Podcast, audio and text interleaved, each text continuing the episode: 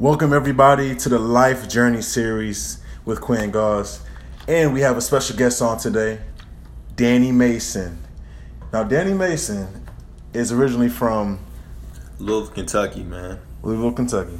And currently lives in Dallas, Texas. Dallas Texas. so, Triple D. so man, this guy, a funny story.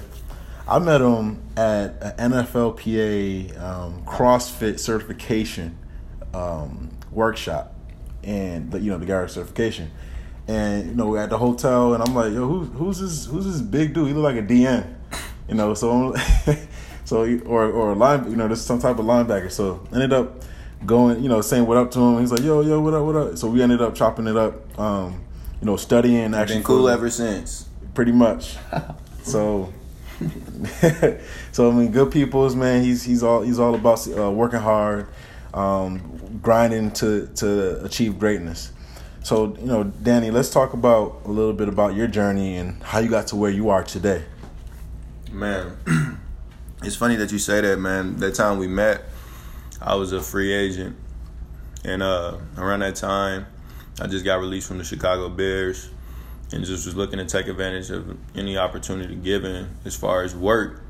And at the time, I was back in Dallas, Texas, Texas, uh, just training kids, uh, general fitness clients, and I was just looking to expand on that. And uh, the NFLPA gave players opportunities to fly out to uh, DC to get CrossFit certification, and that's where me and you crossed paths. And uh, I know you were just going back into your second year with the Broncos. Yeah. And uh, from there, we touched bases and um, took the CrossFit certification and left from there. And I was just looking to build off that.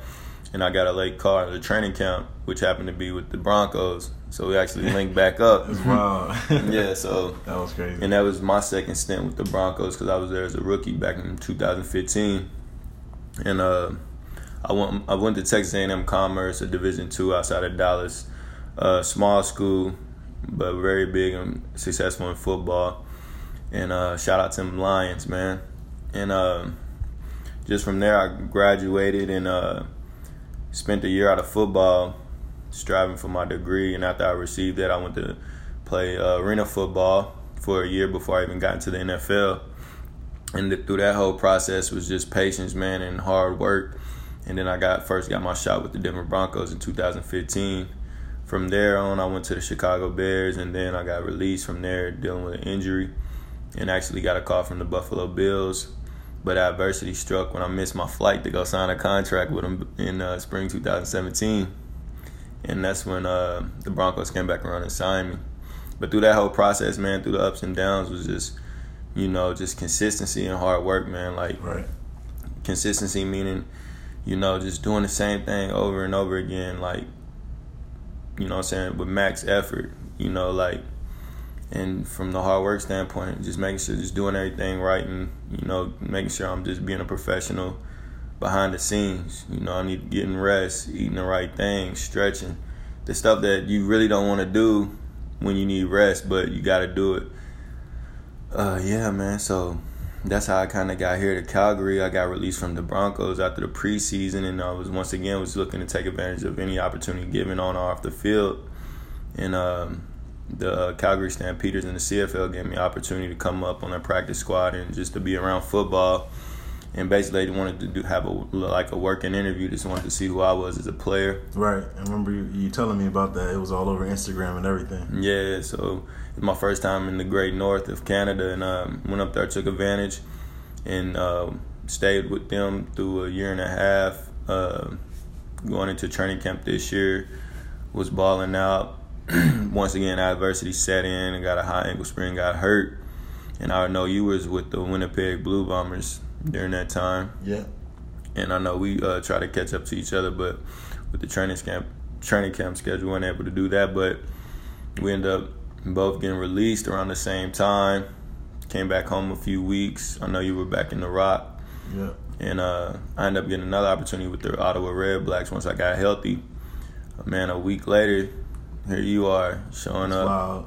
You know, back in the same boat on the same team once again, man. But through all that, man, it was just you know more so prayer, dog. You know, just tapping into the source, man. Like if there's a cheat code, that's the cheat code. You know, knowing knowing who your source is and just staying prayed up and working hard, man. The the blueprint's been laid before us, and and we're continue to add on to that blueprint. So there isn't any secrets. You know, God, you know, is that source, and through Jesus, you know, we we're able to conquer anything.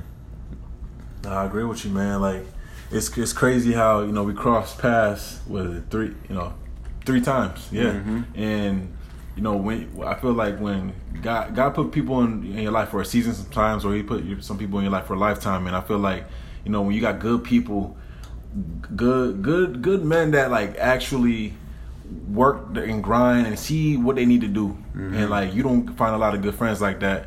Um, you know, you meet you don't meet a lot of friends like that on earth, man, and like it's, it's good. Danny's a hardworking dude that had you know has been through a lot of adversity, and you know me and him we talk about relationship stuff sometimes, and you know, it, we, we everybody goes through a lot, and but when you have somebody that can, you, iron sharpens iron. Yeah. Proverbs twenty seven seventeen. You know that's what it's all about. You know what I mean? And you know it's good to have a brother that that is an entrepreneur, that is an athlete, that understands what it takes. So, I mean, Danny. So I want to ask you this last question before we close it out.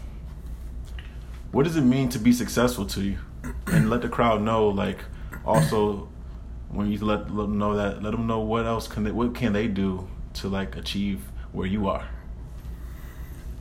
What does it mean to be successful? To me, um, for me, being successful, man, is just showing up every day. You know, if that's at a nine to five job or uh, football or just um, a big brother, you know, a son, a cousin, you know, just being the best version of me every day, man, and uh, not letting these worldly issues or ups and downs distract me, man. Just just showing up every day and being able to help someone, you know, be a be a light for someone else, be an inspiration to someone else. That's success to me, like being able to be someone that other people can look at and be like, man, if he can do it, I can do it. Being a sign of hope for me, that's the biggest thing. Like when when I, when it's all said and done for me and I'm dead and gone in heaven, I want people to remember me as a sign of hope, man. Mm-hmm. That anything's possible through Christ. Yeah. Yeah, man. That's it's truth right there, and I, you know, I pray that everybody out there listening will understand. Like this journey, it's not an easy journey. Like some people get fed a silver spoon, and you know what? Like God bless them for being born in a family like that. But you know what? I'd rather not be. And you know why? Because you don't get a chance to experience what's out there on, on every level. I'm, I've been blessed to be able to like experience all different types of races, being in an urban neighborhood, being in the suburbs, mm-hmm. going to a country like Colombia, Cartagena, going to Dominican Republic, different countries like that, going to Haiti, doing mission trips, seeing all walks of life, and like I feel like everybody